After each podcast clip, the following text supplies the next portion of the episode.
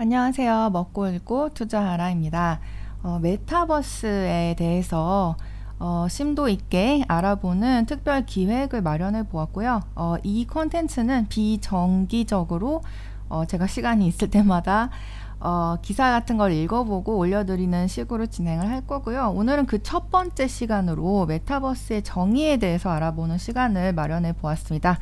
그래서 제1화 제목은요, 메타버스란 무엇인가? 입니다. 어, 이 시리즈를 제가 기획한 의도를 알려드리면 음, 지금까지 인터넷이 처음에는 이제 채팅이라든지 어, 텍스트 기반의 정보 공유에 지나지 않았던 인터넷이 점점 소셜이라든지 뭐 음악이나 동영상 공유 이런 식으로 진화를 해왔잖아요. 그래서 앞으로의 인터넷의 진화는 어떻게 될 것인가? 어, 저는 이렇게 생각합니다. 더욱 현실과 가까운 interaction을 구현하는 방향으로 나아갈 것이다. 어, 지금까지 인터넷 기술이 많이 발전을 해오긴 했지만, 아직도 우리는 아주 조그만 그 네모 네모를 보면서 어, interaction을 하고 있다. 찾고 싶은 정보를 찾기 위해서는 키워드로 잘라가지고 예를 들어서 메타버스에 대해서 알고 싶다. 그러면 메타버스 정의 뭐 이런 식으로 키워드를 설정해서 검색 엔진에 쳐야 되는데 이게 자연스러운 interaction은 아니잖아요. 그래서 미래에는 예를 들어서 어떤 가상 공간에서 어, 똑똑해 보이는 사람을 붙잡고 저기요 메타버스의 정의는 뭘까요? 이런 식으로 아주 자연스럽게 물어봐도 되는 그런 식의 어, 인테러, 인터랙션이 점점 보편화되지 않을까라고 생각을 하고요. 그 방향이 바로 메타버스를 향해서 가는 방향이라고 생각합니다. 그리고 메타버스는 앞으로 5년에서 10년 동안에 우리가 인터넷을 사용하는 방식을 크게 바꿀 것이라고 생각합니다. 어, 그러니까 너무 부자연스럽게 그 스마트폰만 하루 종일 쳐다보고 있는 그런 방식이 아니라 어, 각각의 터치 포인트, 스마트폰뿐만이 아니고 아주 많은 그 접점에서 자연스럽게 어, 인터넷 안으로 들어가고 사람들과 커뮤니케이션을 하는 방식이 보편화되지 않을까라는 생각을 하고요.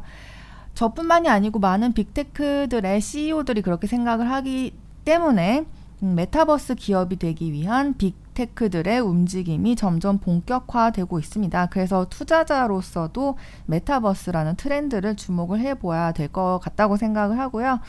어, 메타버스에 관해서는 이제 유튜브에 한글로 메타버스라고 치시면 많은 콘텐츠를 보실 수 있고, 그리고 책도 몇 권 나와 있죠. 그래서 어, 서적으로도 메타버스에 대한 지식을 얻으실 수 있는데요. 저는 주로 접근하기 어려운 해외 매체 콘텐츠를 다뤄보려고 합니다.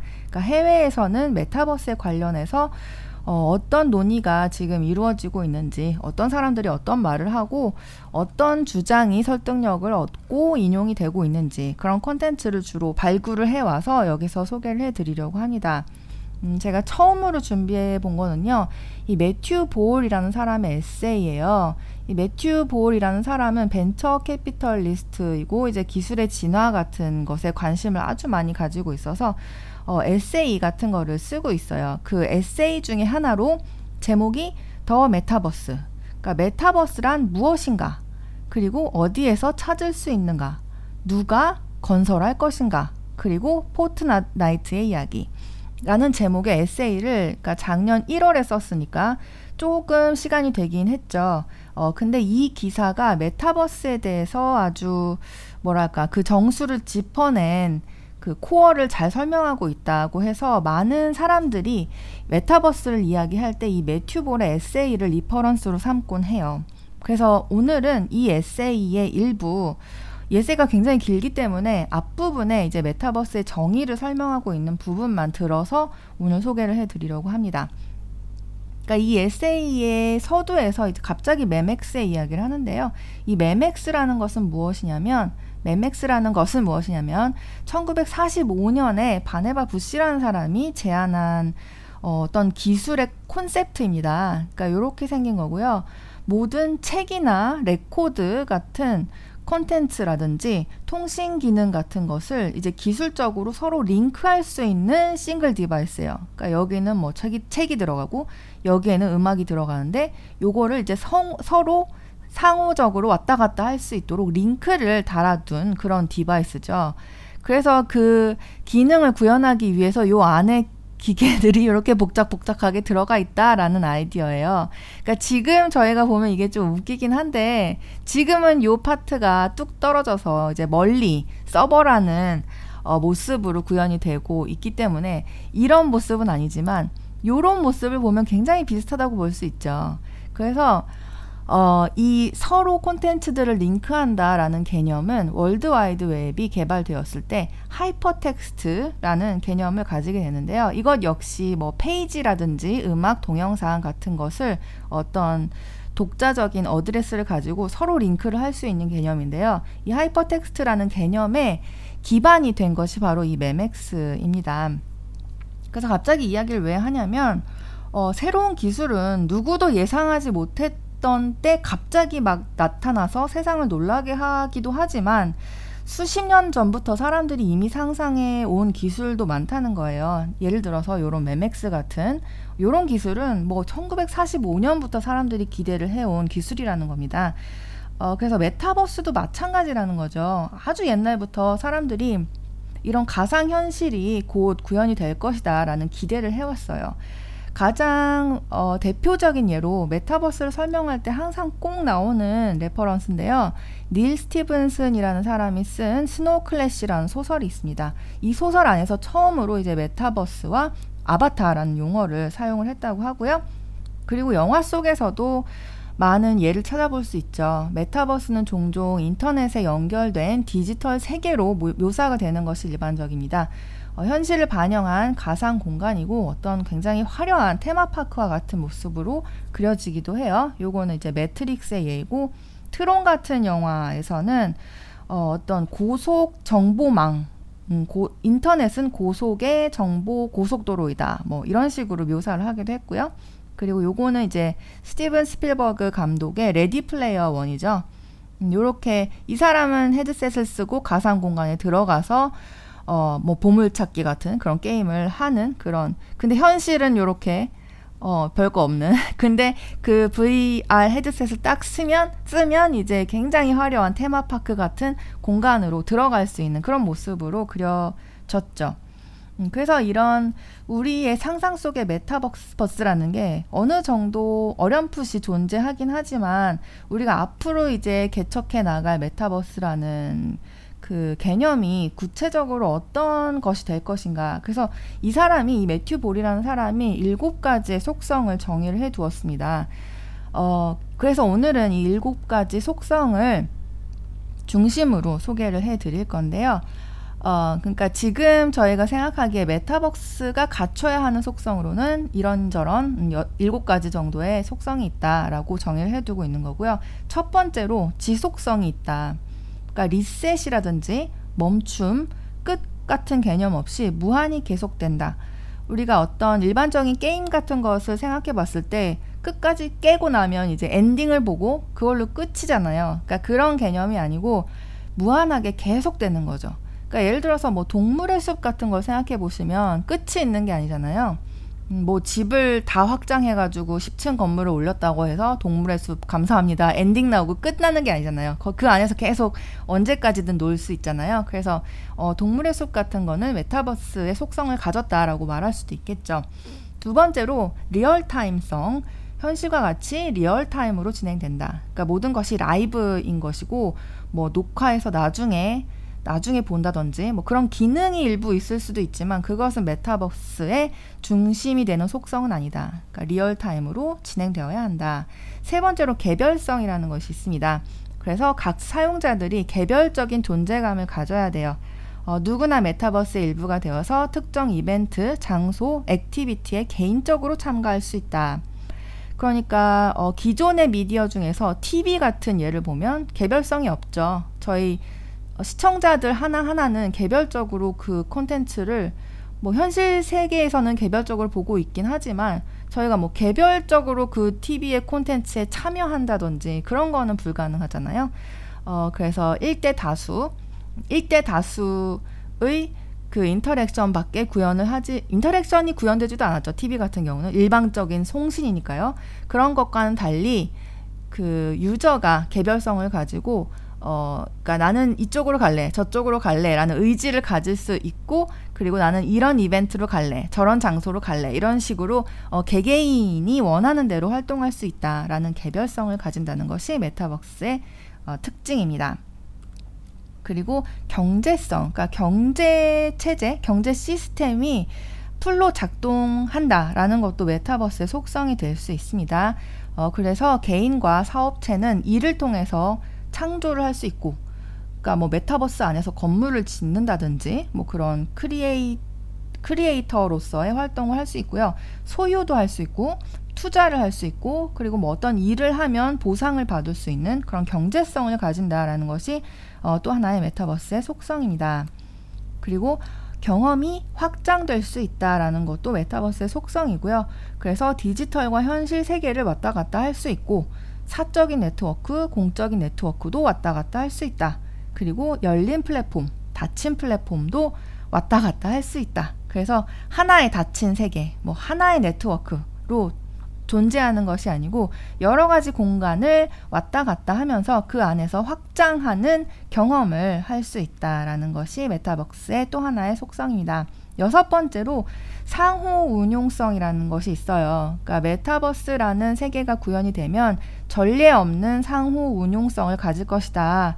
어, 라고 전문가들이 보고 있는데요. 예를 들어서 뭐, 음, 총 같은 거 포트나이트에서 구입할 수 있는 총 여기서 뭐 스킨을 하나 만들었다 그러면 이 스킨을 그 총을 꾸미는 데 쓸 수도 있고 그 총 스킨을 페이스북을 이용해서 친구한테 선물할 수도 있습니다 이런 식으로 여러 곳에 뭐 운영자 여러 곳에 플랫폼을 넘나들면서 음, 아이템 같은 것을 공통되게 사용할 수 있다라는 것도 어떤 상호 운용성의 예가 될 수 있고요 예를 들어서 뭐 로켓리그에서 아니면 뭐 포르쉐 웹사이트에서도 이런 그 어떤 자동차의 디자인이 있다. 그럼 그, 그 자동차의 디자인을 로블록스 안으로 import해서 사용할 수 있기도 하고요. 어, 이런저런 예가 있는데 오늘날 디지털 세계는 굉장히 뭐랄까, 음, 그 벽이 있죠. 그러니까 페이스북의 아이템이 뭐 로블록스로 아주 쉽게 넘어가기는 힘들지만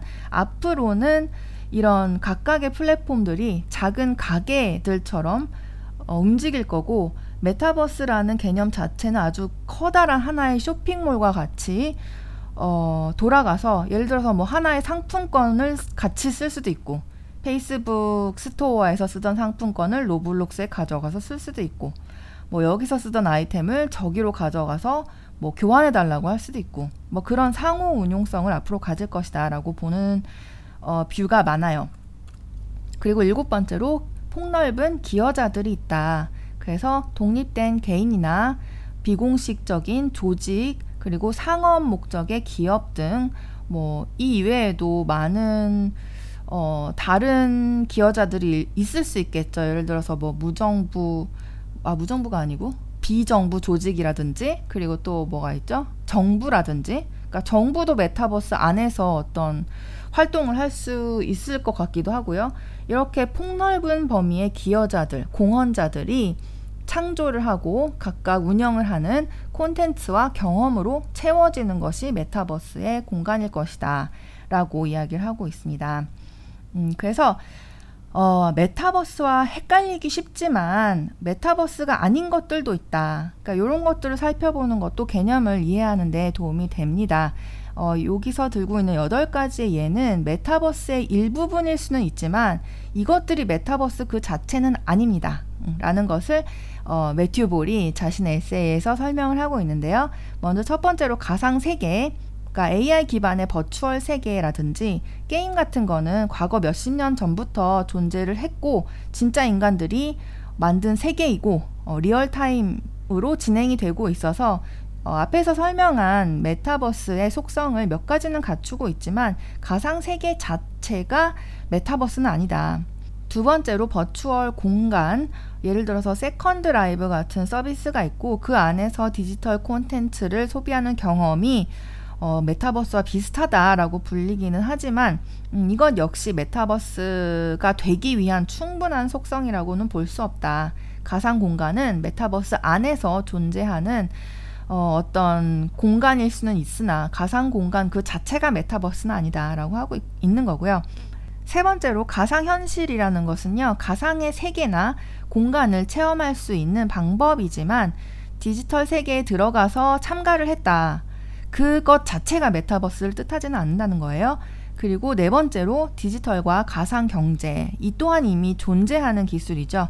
예를 들어서 World of Warcraft 같은 경우에 진짜 사람들이 가상의 굿즈를 갖기 위해서 진짜 돈으로 거래를 하거나 가상의 임무를 수행해서 진짜 돈으로 바꾸는 이런 이미 작동하고 있는 경제 시스템을 가지고 있다는 거예요. 그리고 아마존의 Mechanical Turk 같은 플랫폼이라든지 비트코인 같은 기술을 보면 음, 개인이나 사업 그리고 컴퓨터 파워를 이용해서 가상의 디지털 임무를 수행하게 하는 그런 메커니즘이 이미 있죠.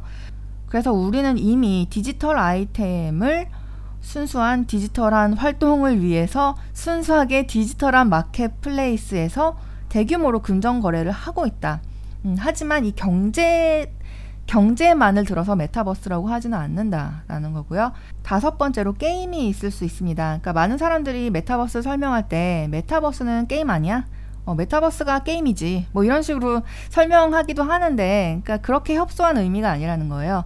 어, 그래서 예를 들어서 포트나이트 같은 경우에는 메타버스에 많은 요소를 가지고 있죠. 예를 들어서 기존의 저작물들을 조합해서 포트나이트 안에서 즐길 수 있다. 그리고 어, 다수의 여러 가지의 플랫폼을 왔다 갔다 하면서 어, 공통의 자신의 아이덴티티를 일관되게 가, 가질 수 있고 그거를 이제 확장시킬 수 있다. 그리고 음, 크리에이터가 이 안에서 콘텐츠를 만들어내고 보상을 받을 수 있다라는 점에서 메타버스의 요소를 가지고 있다는 거죠. 어, 근데 이런 것 자체가 메타버스는 아니라는 거고, 메타버스 안에서 게임이 존재할 수 있고, 메타버스 안에서 게임의 임무 완수와 같은 그런 목표를 가질 수 있고, gamification의 요소를 포함할 수는 있지만, 메타버스 자체가 게임은 아니라는 거예요. 여섯 번째로, 메타버스는 가상의 테마파크일까? 이것도 좀 좁은 개념이라는 겁니다. 그래서 우리가 놀이공원에 가면 놀이기구가 있잖아요. 근데 그 개수가 이제 한정돼 있잖아요. 그래서 어트랙션이 뭐 세 개밖에 없다, 다섯 개밖에 없다. 이런 거는 메타버스라고 보기가 힘들다는 거죠. 그리고 예를 들어서 뭐 디즈니랜드 같은 경우에 디즈니랜드가 모든 것을 다 통제하고 중앙에서 놀이기구들 다 설계하고 모든 것을 다 디자인하거나 프로그래밍 하는 개념이 아니다. 그리고 메타버스의 목적이 이렇게 테마파크처럼 즐거움이나 엔터테인먼트만을 위한 것도 아니다. 음, 그래서 메타버스, 메타버스라는 거는 아주 다양한 부분의 분야를 포함할 것이다. 지금까지 설명해 드렸듯이 비즈니스도 있을 수 있고, 콘텐츠 제작이 있을 수도 있고, 뭐 경제가 돌아갈 수도 있고, 뭐 순수한 엔터테인먼트만을 위한 것이 메타버스는 아닐 것이다 라고 이야기하고 있습니다. 일곱 번째로 새로운 앱스토어일까? 어, 이것도 아니다. 그러니까 어떤 앱을 실행하거나 어떤 가치를 작동시키기 위한 새로운 방법이 메타버스 안에서 굳이 필요하지 않을 수도 있다. 어, 그래서 앞으로 그러니까 우리가 모바일에서 이제 앱을 다운로드 받기 위해서 앱스토어가 필요한 거잖아요. 근데 앞으로의 메타버스는 지금 우리가 인터넷이나 모바일을 사용하는 모습과는 아주 다른 모습을 보여줄 것이다. 그래서 어, 그러니까 미래의 미래의 메타버스에서 과연 앱스토어가 존재할지 또 의문스럽다라고 이야기를 하고 있고요. 그리고 새로운 UGC 플랫폼, UGC라는 것은 user generated contents, 그러니까 개인들이 생성한 콘텐츠들의 집합일까? 그것도 아닐 수 있다. 메타버스는 수많은 개인들이 창조하고 공유하고 수익화할 수 있는 콘텐츠를 가지고 있지만 지금 유튜브나 페이스북 같은 거를 보면 극히 일부의 콘텐츠만이 전체 소비의 대부분을 차지하고 있기 때문에 이러한 모습은 아닐 것이다 라고 이야기를 하고 있고요.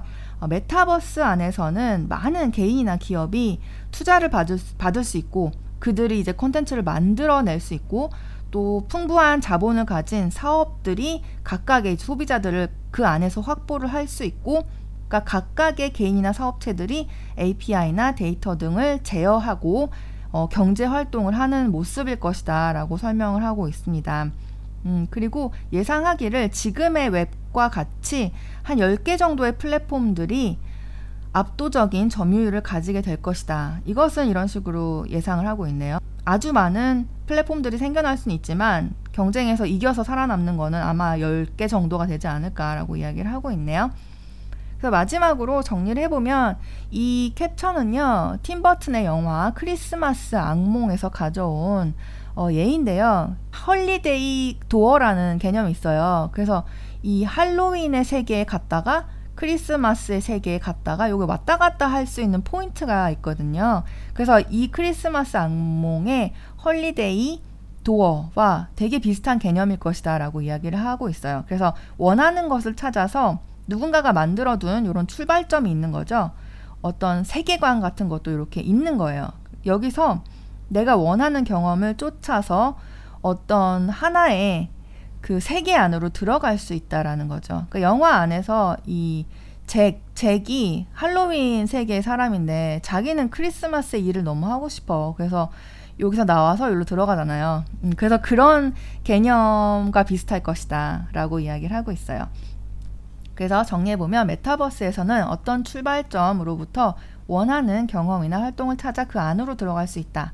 메타버스는 단순한 게임이나 하드웨어, 특정 온라인 경험이 아닌 폭넓은 디지털 세계, device, 서비스, 웹사이트 등을 모두 아우르는 개념이 될 것이다. 그래서 우리가 지금 메타버스를 메타버스는 게임이야. 어, 메타버스는 뭐 온라인 경험이야. 메타버스는 어떤 하드웨어야. 이런 식으로 단편적으로 설명하면 좀 부족하다는 거예요. 그건 마치 음, 월드 오브 워크래프트가 인터넷이야. 아이폰이 즉 인터넷이야. 구글이 즉 인터넷이야. 이런 식으로 설명하는 것과 같다는 거죠. 어, 그래서 메타버스는 아주 복합적이고 다양한 needs를 가진 사람들과 조직과 그리고 뭐 device, 서비스, 플랫폼 이런 것을 모두 통틀어서 설명하는 개념이 될 것이다 라고 말을 하고 있습니다. 네, 그래서 오늘 설명할 내용은 여기까지고요. 앞으로도 메타버스에 대해서 어, 재밌는 기사나 화제가 있으면 설명해 드리는 시간을 가지도록 하겠습니다. 들어주셔서 감사하고요. 그러면 또 다음 시간에 만나요. 안녕.